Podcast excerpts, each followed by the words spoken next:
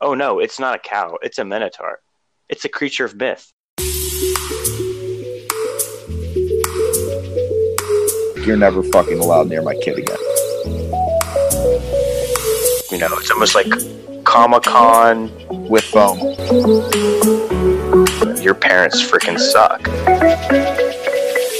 Well, when we get to season 14 of this, we'll do good with my car. Welcome to Worth the Watch Podcast. I'm your host, Ed Palilla. With me, as always, Mike Kennedy. Hello, Mike. Hey, Ed, guess what I did last night? Mike, Diana has put away her bosom. Apollo has lifted his skirt. The day has been launched. This week's episode, Role Models, released November 7th, 2008. At a budget of only $28 million, but only grossed $67 million, which kind of surprised me. It only made that much money, but I guess R-rated comedies don't make that much, so I shouldn't be that surprised. What would you guess the Rotten Tomato score for this movie is, Mike? The critic score. Critic score, my guess would 60. It actually went higher than that, 78%. I would have guessed about the same as 60, because I would have felt like there were enough critics that said, "Oh, this is kind of vulgar and it runs a little too long for a comedy," but it ended up at 78%. Where would you put the audience score? That's probably about where I would put the audience score, like maybe 78%. 74, which actually surprised me. The audience score is lower, because this movie, if you like dirty comedies, R-rated comedies, you'll like this movie. So you think fans that like this movie would like this movie. I don't know. So IMDb score 6.9 out of 10. That feels about right. It feels about right. So the cast of the movie: Paul Rudd plays Danny, the main character, from 40-Old Virgin, Anchorman, Ant-Man, Clueless, about 6,000 other movies. The ageless Paul Rudd, I should call him. He is Paul Wonder. Seriously, he's 40. I looked him up. He's 49 years old. He looks like he's about younger than me, like 34. So he looks like he hasn't changed in at least 15 years. You could put the picture of him from Clueless next, which was 23 years ago, up next to the picture of him now, and it looks like 5 years apart. It's incredible. I would say he definitely looked younger and Clueless, but not that much.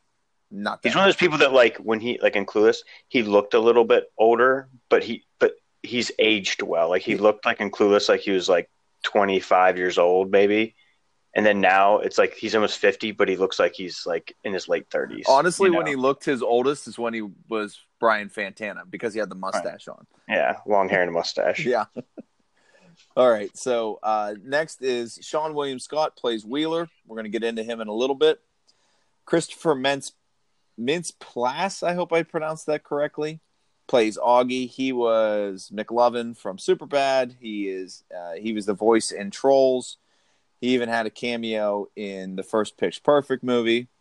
He's in all those kick-ass movies, too. Yeah, he's in. You've seen those. You've said they're pretty good, right? Yeah, I tell you what, especially the first one, I really enjoyed. His name was Red Mist.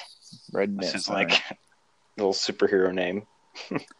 Next is Bobb'e J. Thompson. He plays Ronnie. If I told you that he had not acted in anything since this movie, you would believe me, right? Probably. And guess what? He's been in like 25 different things. None of them I could even tell you what they are. So he's been working steadily for the last 10 years, just nothing that we've seen. Kind of odd. Elizabeth Banks plays Beth. I didn't realize that this is the second straight Elizabeth Banks movie we've done, because she was in Catch Me If You Can. And we're going to be doing another one later this year. But she's from Pitch Perfect, 40-Year-Old Virgin, Hunger Games, what was Zack and Mary Make a Porno, a whole bunch of movies. Yeah. And then Jane Lynch plays Sweeney, the head of Sturdy Wings. She's from Talladega Nights. She's the voice in Wreck-It Ralph. And she was most notably from, not from us, but the TV show Glee, which ran for, better part of, 4 years maybe? Something also like that. Also in 40-Year-Old Virgin. I should have pointed that out, too. which, yeah, what, there's three people from 40-Year-Old Virgin in this movie. So other cameos in this movie, including Ken Jeong before he got big with, this was like his first thing. And then shortly after this, he did The Hangover. Matt Walsh, who plays the doctor in The Hangover, he's in this. Ken Marino, he's kind of been in a lot of more like small roles. He's in Wet Hot American Summer, all that kind of stuff. I believe he actually also helped. He helps write a lot of movies. I think he does. He's really, really funny. He's underratedly funny. I anytime I see him, I'm excited. Carrie Kenny, who plays Augie's mom, is from Reno 911. She's actually one of the main writers of Reno 911. She's very funny. She's obnoxious, but she plays it perfectly. Mm-hmm. A very young, early on Keegan-Michael Key from Key and Peele. He's one of the guys from Sturdy Wings. And then Louis C.K. makes a very small cameo in this, too, as the police officer when Danny freaks out. Did I miss anybody? There's a lot. Just that, what's his name? Jolo Truglulilo, or whatever his name is. I have no idea what his name is. The guy that like hits what's his face in Superbad. Yeah. F&A man. Yeah. He's kind of been in a couple random things. He's just in like a lot of, you know, he's in. They said he's just in like smaller roles. Yeah, he's in the universe of the Judd Apatow type universe. That's what we can kind of call it. They call them the frat pack. That whole group of guys. He hangs around with them. So, all right, Mike. Why don't you get in the movie synopsis? Being a spokesman for an energy drink company, driving a tricked-out Minotaur truck, and giving motivational speeches to middle and high school students sounds like a pretty cool job when you're 25. But when you're 35 and you've been given the same lame pitch for the last decade, you begin to wonder where life's going. Add that to an unexpected breakup with your girlfriend, Beth, and an energy drink-induced mishap with a tow truck driver and a cop, and we have Danny and Wheeler in some hot water. The pair managed to avoid jail time by serving 150 hours of community service with the Sturdy Wings program, where they'll act as big brothers to a couple of unique youngsters.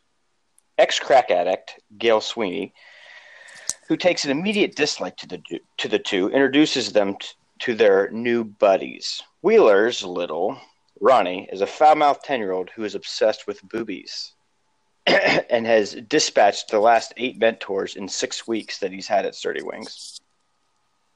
And he's determined to do the same with Wheeler. Danny's assignment, Augie, is a teenager obsessed with live-action fantasy role-playing games and enjoys wearing capes in public. At the beginning, Danny and Wheeler aim to rack up as many hours as possible with their little, simply so they can check the box mandated by the judge. Immediately, shenanigans ensue, and the four realize that despite their differences, they actually enjoy each other's company. After ripping into Augie's parents and taking Ronnie to a kegger, we fear Danny and Wheeler might have to avoid dropping the soap after all. But in the end, we avoid the jail shower room. Danny and Augie both get the girls, and the four become friends. There you go. All right, Andy. That's pretty good. That's pretty good. So let's get into our thoughts on the movie. First things first, the opening sequence of this movie is fucking hilarious. Just the first, like, when they're going from one place to the next, to the next, to the next. All the way up through his surprise party. And they just keep doing, Minotaur, Minotaur. I don't know. I forgot how funny that opening sequence was. That, and it's just, I love that scene with, when the kids try to make fun of him. Yep. Like, that's just such a just great little, like, you know, it's such a typical thing you'd see from, like, a middle school kid, like, trying to act tough. You know, getting completely shit all over. And then realizing that you're, you know, how old and they're going to win this battle probably. Yeah. Especially because they don't care if they get in trouble either. Like, I don't know if that kid would ever turn them in, but either way they'd be like, we don't care if you turn us in. The exact line is, hey, nice cow outfit, homo. Where did you pick one of those up? The gay zoo? And then Danny's like, oh no, it's not a cow. It's a minotaur. It's a creature of myth, and he got this one out of your mom's closet. And Wheeler's like, "Yeah, she let me keep it after I fucked her." That's in one of my favorite quotes later. I have that in my favorite quotes too. I just figured since we're talking about that scene, I might as well. Yeah. someone out there. Another funny line is when they're pissing later, and it's literally like lightning green, and he says, "Oh my god, it looks like Shrek's piss." Yeah, that is a good one, because I laugh too. It's kind of like when you like drink too much, like eat too many vitamins or something like that, and you get like the nuclear yellow piss. Yeah, but this one went nuclear green instead. Oh, it's like full on nuclear green. Like I'm pretty sure you need to go to the doctor if your piss is that color. Oh yeah, I'm trying to think of one of the other funny things he says from that up through like the party they get to, and the guy. That's another one. The guy from Lonely Island's in there too. He's the guy that works there. Yeah, he's underratedly funny. Quick cameo. Someday we're gonna do Hot Rod and probably spend a significant amount of time on him. So your day in the sun is coming, kid. Now forget his name. I forgot to look it up. But you know, Paul Rudd. This is a very typical, you know, cynical but lovable guy, you know, type that he plays in like every film. But he's just like so good at it that you can't even like fault him for keep taking roles like these. No, Paul Rudd just essentially plays Paul Rudd. Yeah, and we love the bejesus out of him. I think I read somewhere that they had trouble with like writers or directors or something like that. Yeah, I have that in the internet facts later. Yeah, it's like, with all that being said, like the movie turned out really, really well. It's like I think that acting in it, like overall, is really good. They got a lot of not top tier guys, but like a handful, you know, those like second, you know, guys are like number twos in movies and stuff like that. You know, you get. Well, we're going to talk about Sean William Scott in a minute. He was about to become a superstar, and I'll agree. Paul Rudd was like the number two in everything. He was number two in Anchorman. He was a number two in 40-Old Virgin. He was number two in Clueless. He was number two in crap. There was like one more movie that he had that was right. Well, I guess that was after this, which is I Love You, Man, which is not a good movie. It does not hold up. I agree. Like Elizabeth Banks wasn't big yet. Jane Lynch wasn't big yet. So they managed to kind of put all this together. I wouldn't say any of these people weren't big. They were getting there. Yeah. You know, like they were, but they weren't like. Oh, Knocked Up was before this too. And Paul Rudd was on the side in Knocked Up. Mm-hmm. That's all I really have for. So Danny goes nuts, right? Danny kind of goes off the, I think we've all been there. We've kind of discussed this a little before. It almost seems like Danny feels like he's stuck in his own personal Groundhog Day. You know, the last 10 years, he's saying the same shtick over and over again, doing the same thing. You know, and you add that with him getting dumped, and he walks out and the truck's getting towed. I guess he loses it. I'd like to think that his green urine had something to do with it, too. Yeah, I'm sure drinking, as you said in the thing, being hopped up on energy drink is not the best. You're not thinking clearly at that point. Between caffeine and horribleness, he probably didn't eat much. He's just kind of – he snapped. He'd had enough. I've read that people have died from overdosing on energy drinks, you know, well, like – yeah, and then people like to introduce alcohol to it too, and it does – it's the – what is it? Counteracting – You're mixing a stimulant with a depressant. Yep, and it can really, really throw off your heart. I've never had a Jaeger bomb before, ever. Never. I've never had a Red Bull and vodka.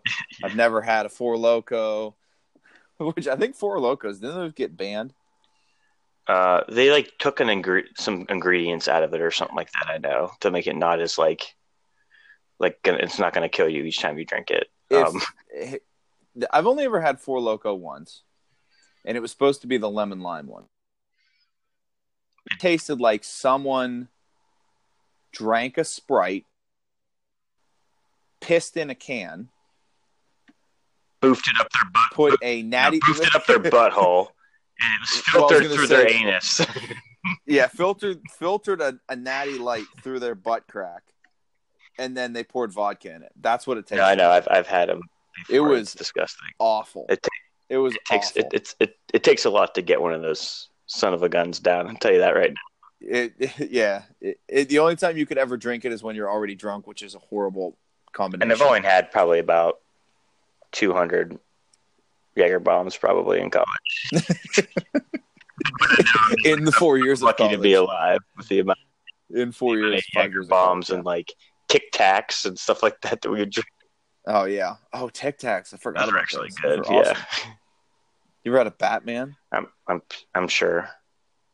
It's like you'd take, I think it's like a Jaeger bomb inside a Diet Coke, inside like a Coca-Cola. It's been a long time since I've had it, but it's intense. It's intense. So if you'd like to hear more about what characters like Danny feel and think, have a listen to another great podcast, Pop Psych 101. The next thing I'll say, the swearing by Ronnie probably adds about 25% to this movie. Like, it's already funny, but his swearing really adds, especially like the first few times you hear him start freaking out and swearing, it adds more to this movie. The dramatic effect, or the not dramatic effect, what I'm looking for. Like, you don't see it coming, and it makes it a lot funnier. Especially at the very beginning, when like you're not expecting him to have a, you don't know what you're getting, and then he's just unloading on him. Completely foul-mouthed. Yeah, he's a piece of work kid, but he's funny. Yes. So let's talk about his PIC, partner in crime, Sean William Scott. Sean William Scott is our top 5 this week. Appearances, that's the word we're looking for. Top 5 Sean William Scott appearances.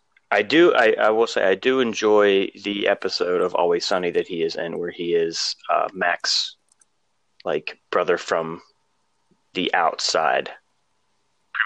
I saw that he has that. I've never seen that episode. His PIC is what he is. Yeah. But he's like way cooler, and everybody, the whole gang, like likes him way more. And they like think he's way more badass than Mac tries to act like he's badass the whole time in Always Sunny, and he it's like the day of Mac is the episode, and so it's supposed to be all about Mac, but he ends up being way cool, and they're all like him a lot more.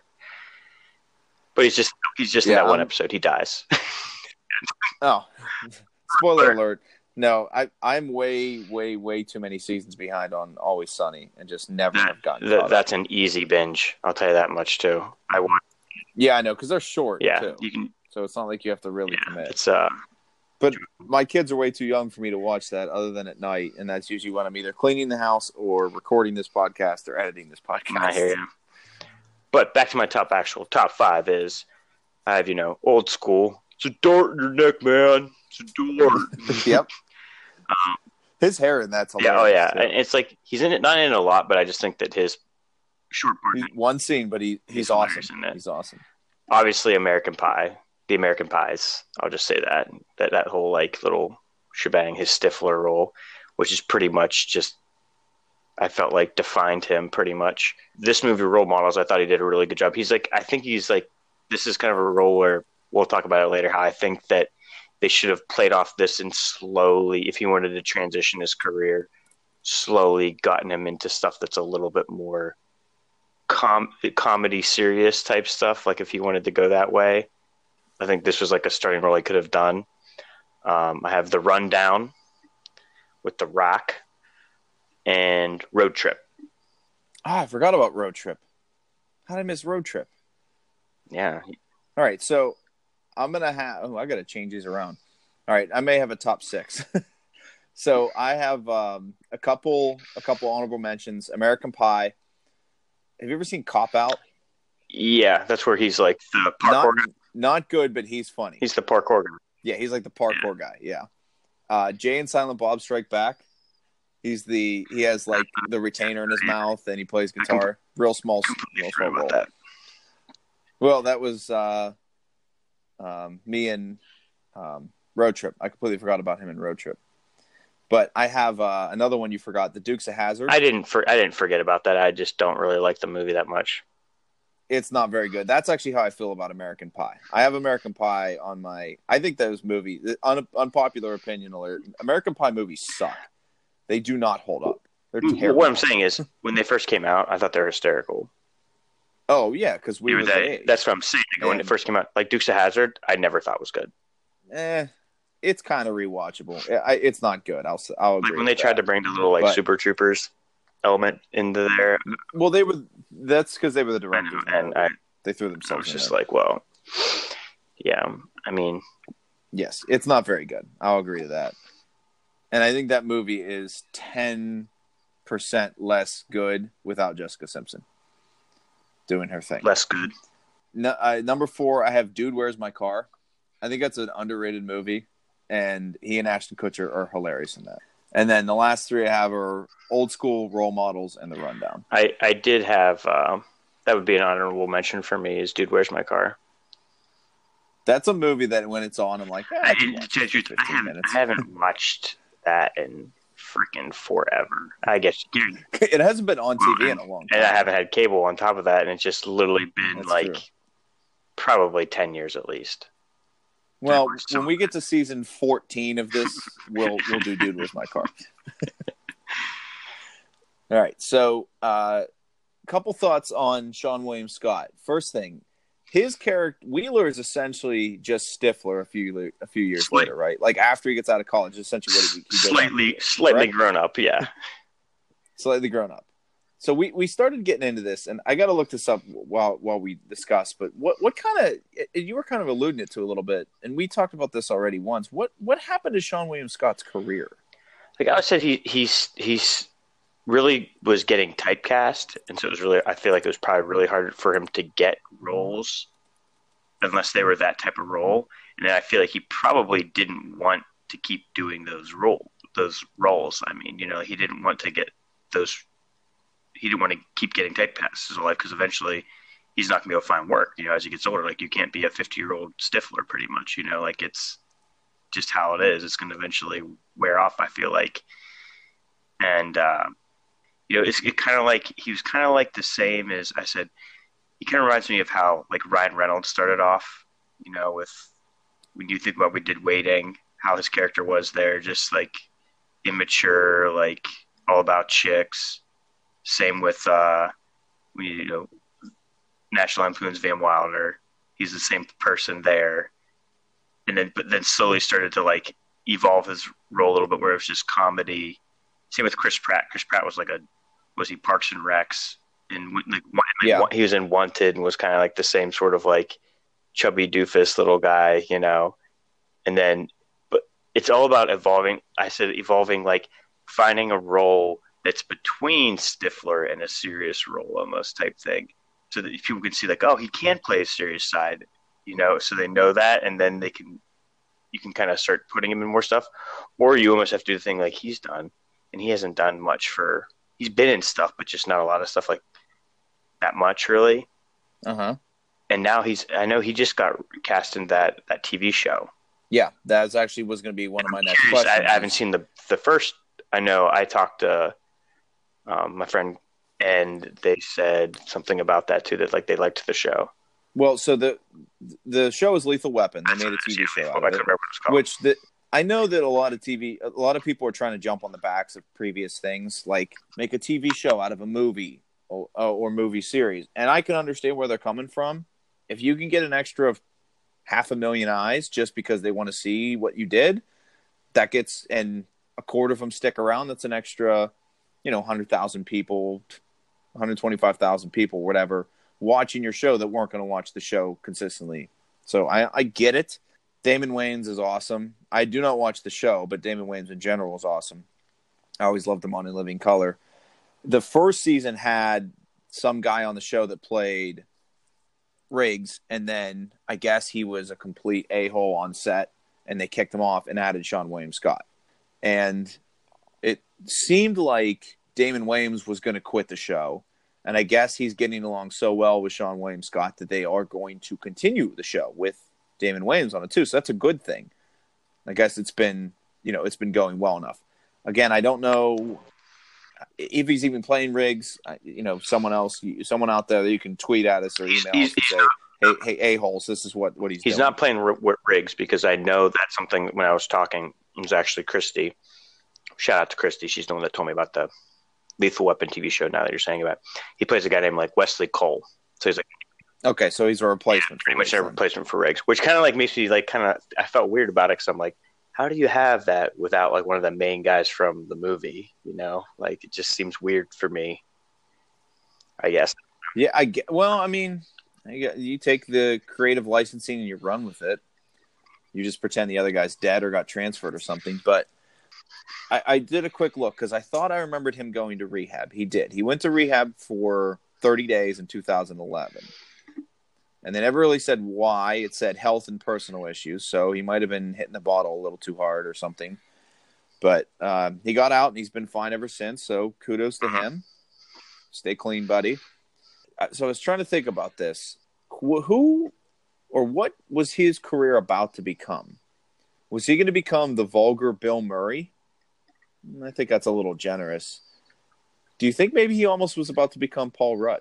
And Paul Rudd took his career instead. Like, couldn't you see him being Ant-Man? I guess I could see him being Ant-Man. Yeah, I think had he like legit.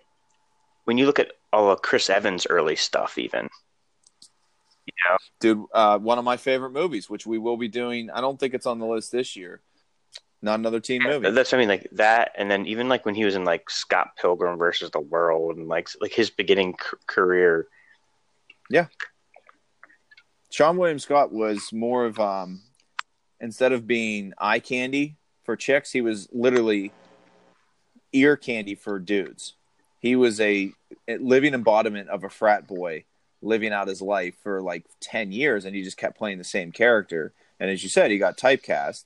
Maybe Lethal Weapon allows him to bridge a little bit, especially if he plays a little serious on the show. I know it's kind of a buddy cop, but I don't know how much drama is in it. I hope so, because I do like him in movies and stuff like that. Like I do enjoy some of his humor adds like a little like lightness to some of the movies. It's just nice to see his face always like get a little smile for some reason whenever I see him. Yeah, because you know he's going to crack a joke. You know, I mean, his greatest performance, I should have probably said, was in Bulletproof Monk, but I don't think I've ever seen Bulletproof Monk. It's being sarcastic. Oh, okay. Apparently he's I'm glad I never. Apparently he's you know becomes like mentored by this like monk, you know, who needs to protect some scroll or something like that. I can't remember. No. It's probably rated around, my guess would be around the 5s on IMDb would be my guess. I was going to guess 15%. Oh, 5s on IMDb. Probably 15% on IMDb. Yeah, it's that what's his name? Is it Chow Yun-fat or whatever? Maybe. He's in it. Again, I've never seen it, so I can't. I couldn't even tell you like any like. Wait, is Chow Yun-fat the guy from Doctor Strange? No. He's like from like the Crouching Tiger, Hidden Dragon movie. Yeah, he's in like The Replacement Killer. Like I'll watch those ones on Netflix with like subtitles because the fight scenes are awesome in it. Yeah, you've been a big fan of those for a while. Jet Li and Jackie Chan. You've been a big fan of those for quite some time. You want to talk about Lair a little bit? All right, yeah, I will, and you know this because I sent you a picture of me watching a YouTube video, and it's Lair is like what his thing was. It's actually called LARPing. It's like what it's called. Yeah, I've heard the term LARPing. And you know, exactly like you say, it's live action role playing. You know, exactly what LARP stands for: live action role playing. From what I saw, like you know, they get into it. They spend, you know, it's almost like Comic-Con with foam. It's like it's kind of pretty much like Comic-Con with foam, and then they're and mixed with like a, you know, like a they literally are just lying. I was like watching, they were like lined up across from each other, and the fight was over in like 30 seconds. Yeah, so everyone just gets hit real fast, and then that's everybody just gets hit real fast, and it's like you know you hit in the arm, you go. They have rules that they go over and everything like that. And it's like, you know, I know when I was younger, I used to be like, what is this? This looks so weird. You know, these guys are so weird. But I was like thinking about it. I go, if we would have got all of our friends together and did that, we would have had a blast. Oh yeah, if all of us would, if we all knowing everybody would have made it fun, beating the shit out of each other. I'm like, oh yeah, we would have had a ton of fun doing that. It's like I don't know if I could. But we would have. I don't know if I could get into like the whole like the whole nations thing, and that's why I introduced this that way, because that's what the whatever his name is. I think his name's like Fenzik in the movie, but that's how he introduces the day. He's like he goes very very very Old English in his introduction of the beginning. I don't know, not for me. I thought you said we're about to get a whole lot of hate mail probably from people that do it. Listen, but I go, it's not for us, but I'm not gonna knock you. I have nothing against it, but nothing for it. I don't see myself enjoying it. I could see myself, a younger me 10 years ago, acting like Paul Rudd, being like, no, I'm not bowing to you. Like, shut up. Like, this is stupid. Yeah. You know, like, that's just how I was in my younger days. But now it's just kind of just like, hey, you know, everybody coming out of the burger. Everybody's into some weird shit. You know, as long as they're not actually hurting anybody and it's not hurting anybody, what do I give a shit about it? You know, whatever. I couldn't agree more. Like, if that's what makes you happy, like you said, you find out in the movie that Augie's doing this because obviously his parents are kind of shitty and. His parents are shitty. He doesn't have any friends at school, so this is where he connects, and good for him. And he picked up some hot chick out of it. So it's a little escape, yeah. So what's your best scene or scenes? Because we always have more than one. I think overall my best scene's probably like it's because it's got a little bit of everything. The dinner scene with Danny, Auggie, and his parents. Oh, really? That's an interesting. I mean, there's just so many funny scenes that like I'm like I was having trouble picking my favorite funny like scene. That I was like, I'll pick something that you maybe wouldn't expect. I just because it's like there's some funniness in it, you know. There's some funny lines, little. Like I'm like I get it. Like I guess part of it's like you know, I see how some kids you know parents probably they have problems at home you know and you can see it on their face. I kind of feel it, so it kind of hits a little bit, I guess, like more to home to me whenever I see it. You know, you feel that emotion, you feel that awkwardness between them, and sometimes it feels good to call somebody out for being an asshole and for being shitty. You know, and that was a very real statement. Real statement, yeah. You didn't expect. I thought we were gonna get into Ken Marino's super funny line where he goes, "I was dating 2-3 girls at a time. I told you about that, didn't I, honey?" I started laughing so hard. As I said, it's got those funny lines like all throughout that little scene, and then but then there you know there's also you can just see him looking at Auggie and like being like, now I know why this kid.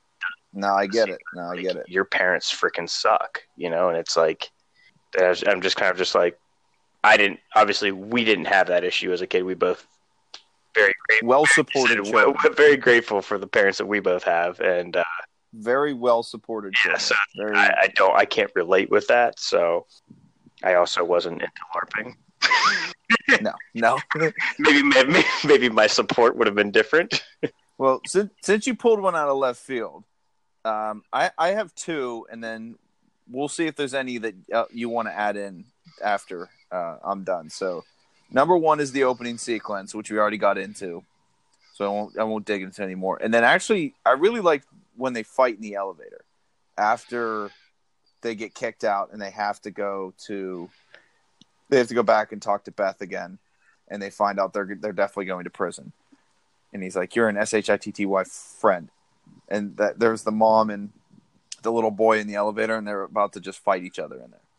I don't know why I was laughing really hard at that scene. Are there any more you want to add in there? Because like the big fight scene in the end's obviously entertaining, but it's so over the top that I couldn't quite put it in there yet. No, and I like you said, I know what you mean. Like you know, just that little exchange in the coffee shop when they're talking about like the sizes of like the drinks and everything. Like yes, it's like I want a large coffee. Oh, you mean a venti? No, yeah. I mean a large. I actually like when they get coffee the second time, and he starts throwing out all these movie quotes. He's like, "You complete me." Who are you gonna call? Ghostbusters. Like he's trying to get anything out of it. You can see her like he's getting me with his like wit and like his funniness. I don't have this in my best lines, but one of the ones he says is he goes, "Where am I gonna find someone that hates all the same things I do?" Yep. So speaking of that, let's get on to our best lines then. I've got several of them, but I'll let you go first. You and me both. All right. Let me wheel myself up to the top here. You know, first line of the movie, obviously. Guess what I did last night? Yeah. It's not so much the line, it's the whole action. Just the hand gesture right after that. Whenever he says, I bet if I suggested a game of Quidditch, he'd come in his pants. Yeah. And I was just like, probably. And then when Gail's like, you know what I used to have for breakfast? Cocaine. You know what I had for lunch? Yeah. Cocaine. And Wheeler's like, what'd you have for dinner? Daddy's like, was it cocaine?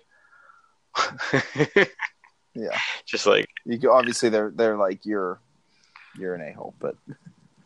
It's like, well, if it isn't Mr. Bullshit and Doctor, I'm full of shit. In what way are we full of shit?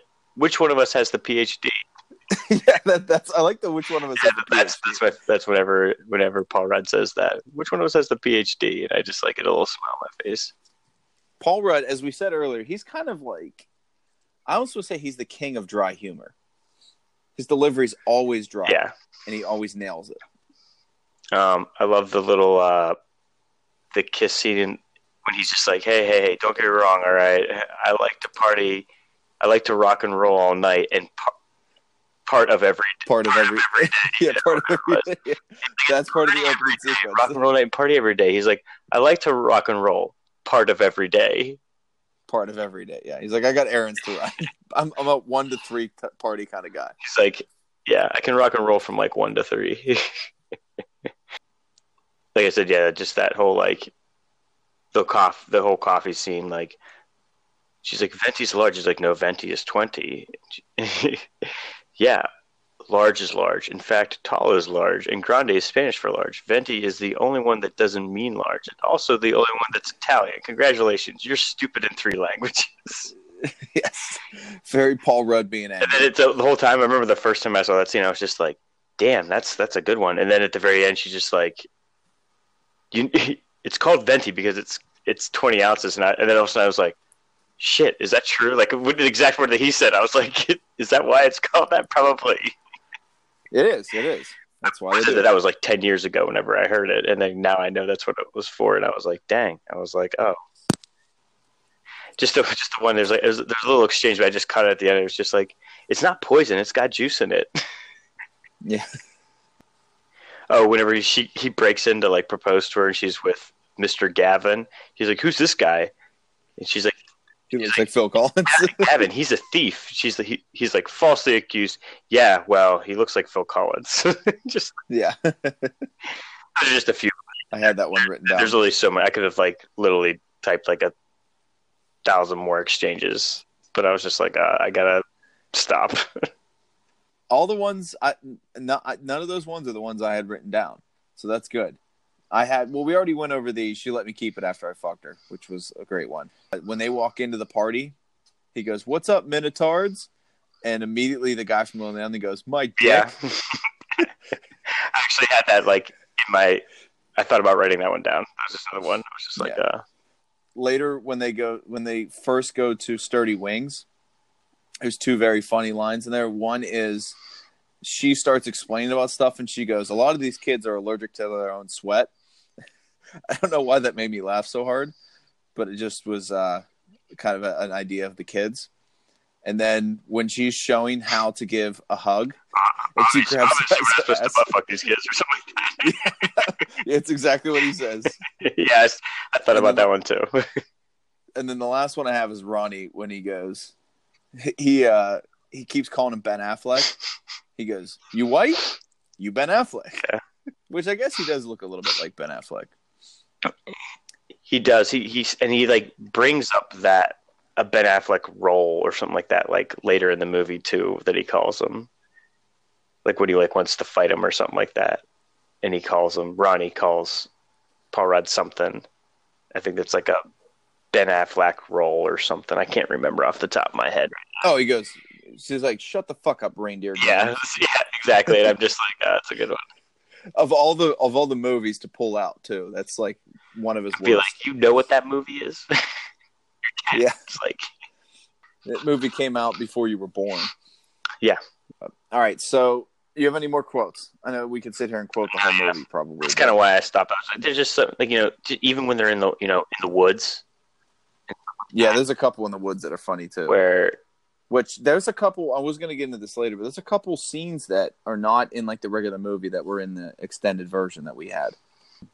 The super annoying guy that's way too into being the buddy from Sturdy Wings. See at the end.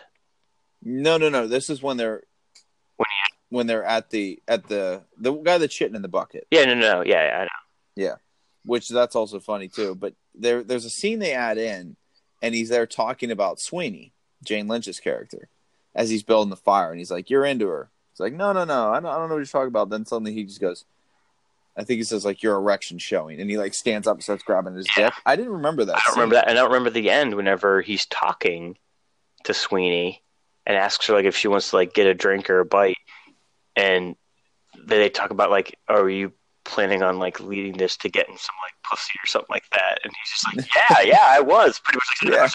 Yeah. I was like, but was this part of the movie? I was like, I don't know this at all. That probably was another add-in. The other scene I don't remember is when, out of nowhere, Augie's, like, pulling a rope or something, and Sean William Scott walks up to him and gives him this long speech about eagles having sex. That I don't remember. Yeah, I was thinking the exact same thing. I was like, he's like, why are you saying this to me? He's like, well, why wouldn't I say this to you? Yeah. I think they were trying to find a way to have cross characters, like, you know, not having Danny working with Augie all the time and not having. Yeah. They wanted to have them like kind of like interact a little bit and just be like, we're just going to be really weird with each other's kids. Yeah, that was a random scene that was completely unnecessary. I do like the one where he builds the tent and he kicks it out and he says. What is it? You're accusing me because I'm black. You think I did it because I'm black? He's like, no, I think you did it because you did it. Right in front of my face. All right, real quick, let's get our favorite characters. Go ahead, you go first on this one. I got two. It's Wheeler and Ronnie. They're just too good, especially when they're together, obviously. Well, I put down Wheeler, so. Yeah. And it's like, Paul Rudd's great, but it's just, I was like, it's Paul Rudd being Paul Rudd, you know. It's Paul Rudd being Paul Rudd. The same. He's essentially the same character in every movie, and that's why we love him. Any other movie scenes? We already talked about, I think, most of the ones I've written down. Danny's scary story is awesome. How he just like when he says, "You just done a real story about like sex trafficking." Yes. And they're like, "Whoa, we're gonna stop this now." I also had a joke we used for a long time, and we've gotten away from is. When Augie gets him to say, "And I miss your whispering eye." Yeah, and he thinks it's hilarious because he's like, yes, vagina. Yeah. I also like too when they're camping, and who's the guy from Key and Peele? Keegan-Michael Key. And they're like asking him, like, "What do you guys do?" They're like, "We're gonna make some s'mores with white chocolate." He's like, "I don't know if I agree with that." I meant to say this. The other guy, the one that's trying to bang Sweeney, is he's like the head writer for the Jimmy Fallon show.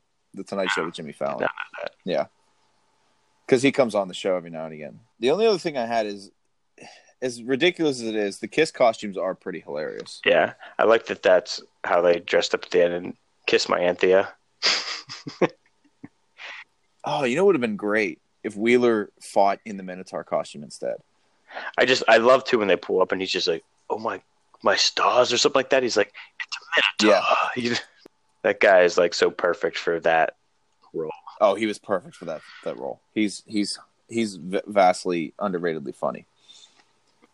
I didn't have a lot for I know it's a movie, but because this movie's a comedy, so you got to let a lot go. But the only things, Big Bear National Park is, or I don't know if it's National Park State. I think it's Big Bear State Park is pretty cold because it's pretty high in elevation. I don't know if they would have actually been able to be up there in shorts and t-shirts like that, even in the middle of the summer.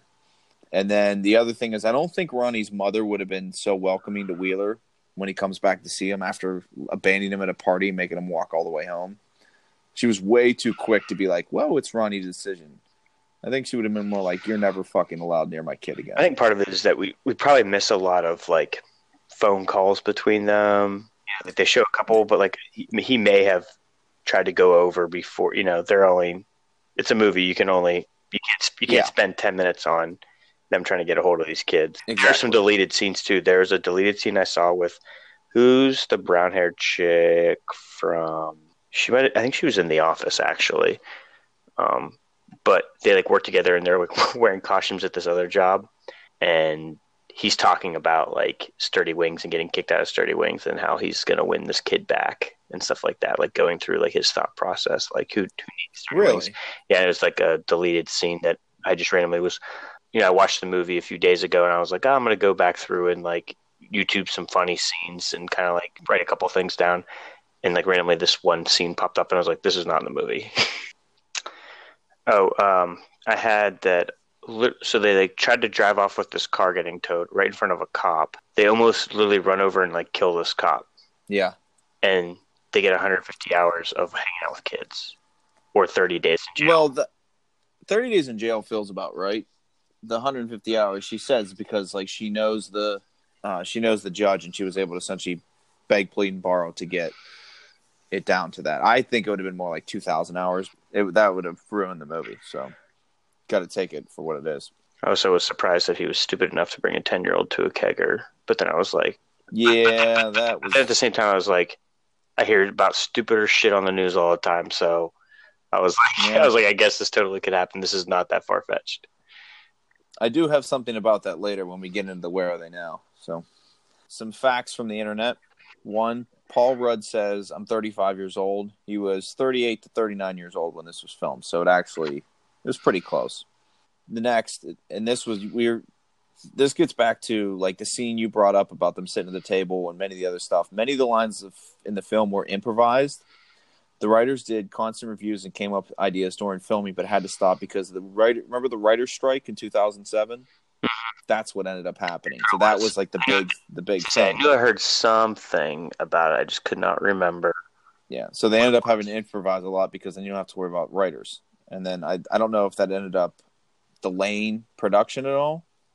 One day, Paul Rudd peed his pants because he was laughing so hard at an improvised line. I don't know which one. I wish I would have. And then the only other one I have is the diner Paul Rudd's character visits in the movie is the same as the diner used in Pulp Fiction's last scene. So that's the only things that I really had. There wasn't a lot. I thought there was going to be a lot more, but there was very limited. Like I thought maybe it would say where they actually did the LARPing or whatever. Did you have any more that you found? I'm sure I have some more stuff here. Did you talk about what it was supposed to be called? No. It was really going to be called Big Brothers. Then it was turned into Little Big Men, which then became Role Models. Big Brothers, I'm okay with. Little Big Men, no. Role Models. Yeah, it sounds too. A little bit like too much like Little Big League for some reason to me. During this time is when the script received a rewrite from Paul Rudd. Oh, I didn't know he was part of the write. Nice. He helped write it because of the writer's strike. That's the part that I heard about. I was like, oh yeah, because of all that stuff. So he was helped out with it. I know that due to the adult nature of the dialogue, they had to be careful about where the child actors were involved. Often just like speaking to like an empty chair and stuff like that. Like when they're in Wheeler's apartment and he's talking about like, see Ronnie, you get it? His dick's the gun. Oh. Speaking to the pinball machine. And speaking of the pinball machine was a real pinball machine that they bought off eBay. Nice. All of the Kiss-related content had to be cleared by Gene Simmons, who was completely behind the film and attended the premiere. Nice. Augie's original character was for somebody younger, but they thought, what's his name? Christopher Mintz-Plasse, whatever it was, was just perfect for the role, so they changed it to make him older. And I agree that he was perfect. Sean William Scott hated the Minotaur outfit and complained about it all the time. I love you said it smells like tater tots. Probably did smell like that. Yeah, he may have done some improvising with that line. They mostly stuck to the rules, but they oftenly like deliberately tried to like get away from them. They had like a teacher who had to judge what and wasn't okay for the what's his name Bobb'e J. Thompson. Yeah, like what it was and wasn't okay for him to hear because he's a 10-year-old kid. He's like dropping the F. No, but the director would. This is what you get. The director would often try to distract her on set so he could get Thompson to say things when she wasn't there. I was like, I see what he's doing. That's probably what he was dropping all those F bombs and saying real bad stuff. He's like, oh, come here real quick. And that's all I think I have. That's some good ones though. That's ones that I didn't find. All right, down to our last part here, our favorite part. Who would be in the remake? So, Mike, you took Sweeney and Danny, right? Yeah. And I took Wheeler and Beth. So, why don't we go back and forth? Why don't you start with Danny? Danny, speaking of The Office, I said one suggestion that I got was John Krasinski, and I actually had been thinking about him myself already, so I thought John Krasinski could totally do the Danny role. I was like, that or like a Chris Pratt maybe could do that too. I feel like I'm starting to use all these people from, you know, these Avenger movies all the time. So I'm trying to pick other people to do it too. Can I make a suggestion instead of Chris Pratt? Yeah. Chris Pine. I like him more. Well, as I said, I prefer John Krasinski would probably be the guy who I preferred. I was looking at some people. Yeah, I mean, Krasinski would be one, but I would say Chris Pine over Chris Pratt. Probably, yeah. I was thinking even Chris Pratt could play Wheeler if he wanted to. I would say he's actually more of a Wheeler than that.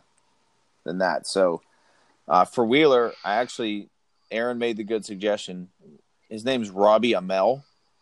He was in the movie The Duff. He's actually pretty funny. I have no idea here. No idea who you're talking about. If you looked him up, you might know who he is. But he's actually quite funny, and he's been in a couple different things that I've seen him in. He would be. He's about the right age too, because he's like 28, 29, 30, something like that. So, who do you have for Sweeney? For Sweeney, looking at Amy Poehler. Yes, and I even thought I actually. Bounce this person around. I think this person could also play the mom. Because after I watched Horrible Bosses, Jennifer Aniston, does a crazy psycho sexual job. I was like, she could probably play that or the mom. And I was like, well, yeah. So if I'm picking the mom, I was like, why not pick out a dad? And I was just like looking through, and I was like, hey, you know, you could always toss like a Mark Wahlberg or John Hammond there for one of those roles.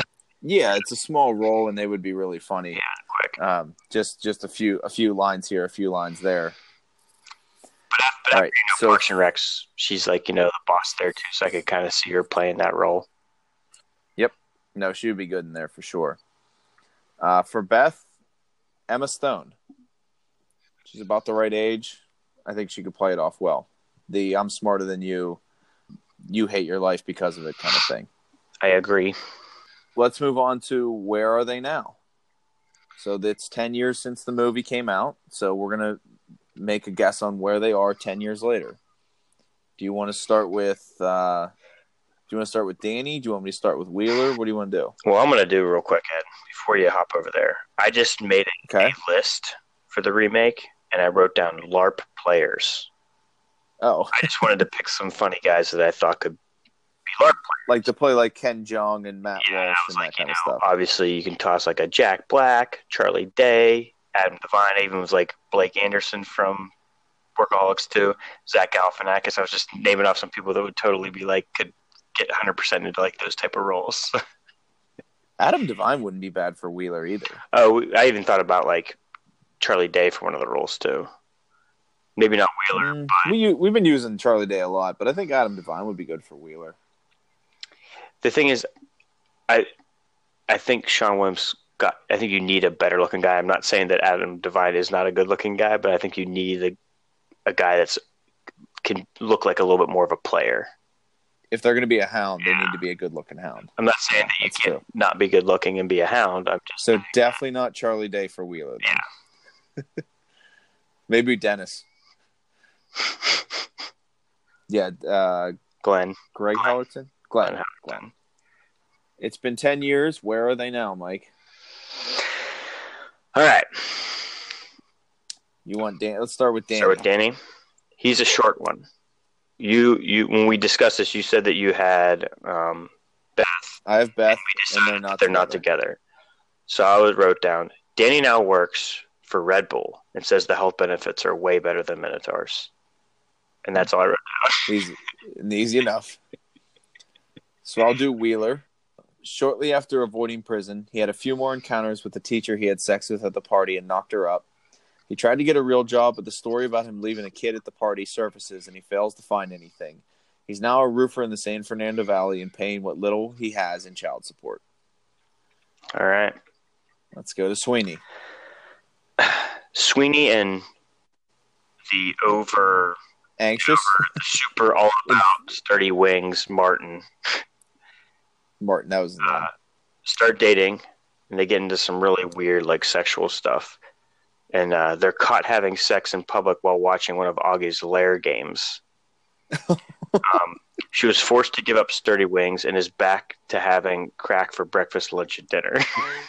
Nice. All right. Beth, despite Danny's romantic gesture, Beth quickly lost interest as Danny's shitty attitude fails him. She continues to work at the law firm and eventually begins a relationship with her boss, Patricia Feingold, just like Wheeler predicted. She's now a lesbian, married, and has 2 adopted children. Nice. And I had one more for Ronnie. Because we weren't going to recast him because you'd have to, obviously, you need to just find a young child actor. And those are not really out there. They're usually ones that get cast. Like, he wasn't anything before this. So, anyways, after Wheeler became a father, he tried to keep his relationship with Ronnie. Eventually, he was unable to. Ronnie's behavior spiraled out of control once he lost another male figure in his life and turned to a life of crime, boosting cars. He's currently serving 4 to 6 years in a California prison. I mean, sounds about right. Hey, you already stole the car once. You know, now he's got the taste. He enjoyed that little lap that he took. Yeah. All right. Anything else before we go, Mike? I think that's everything. We covered that movie, you know. Yeah. Very funny. Very quotable. Yeah. Fantastic. Yeah. Definitely, so definitely, you know, a rewatchable movie. Very, very much so. It's not good on cable. You need the real movie. I'm very thankful I did not watch it on cable. Yeah, it's too dirty. So follow us on Twitter at Worth the Watch PC. Email us any ideas, anything you want to yell at us about. Worth the Watch Podcast at gmail.com. Like us on Facebook and follow us on there. I think it's Worth the Watch Podcast. You can find us. Remember to rate us on iTunes, Spotify, wherever you're listening. It helps other people find us. And please keep sharing. The numbers keep going up, and it's awesome. So please keep sharing. Tell people what you like about us or don't. But either way, get them to listen to us. Our next movie, a psychologist decides to become a bouncer. That's all I'm going to say. It's going to be good. You have anything else before we go, Mike? Not off the top of my head, man. You know. All right. Well, thanks for listening. We'll catch you next time. All right. Take it easy.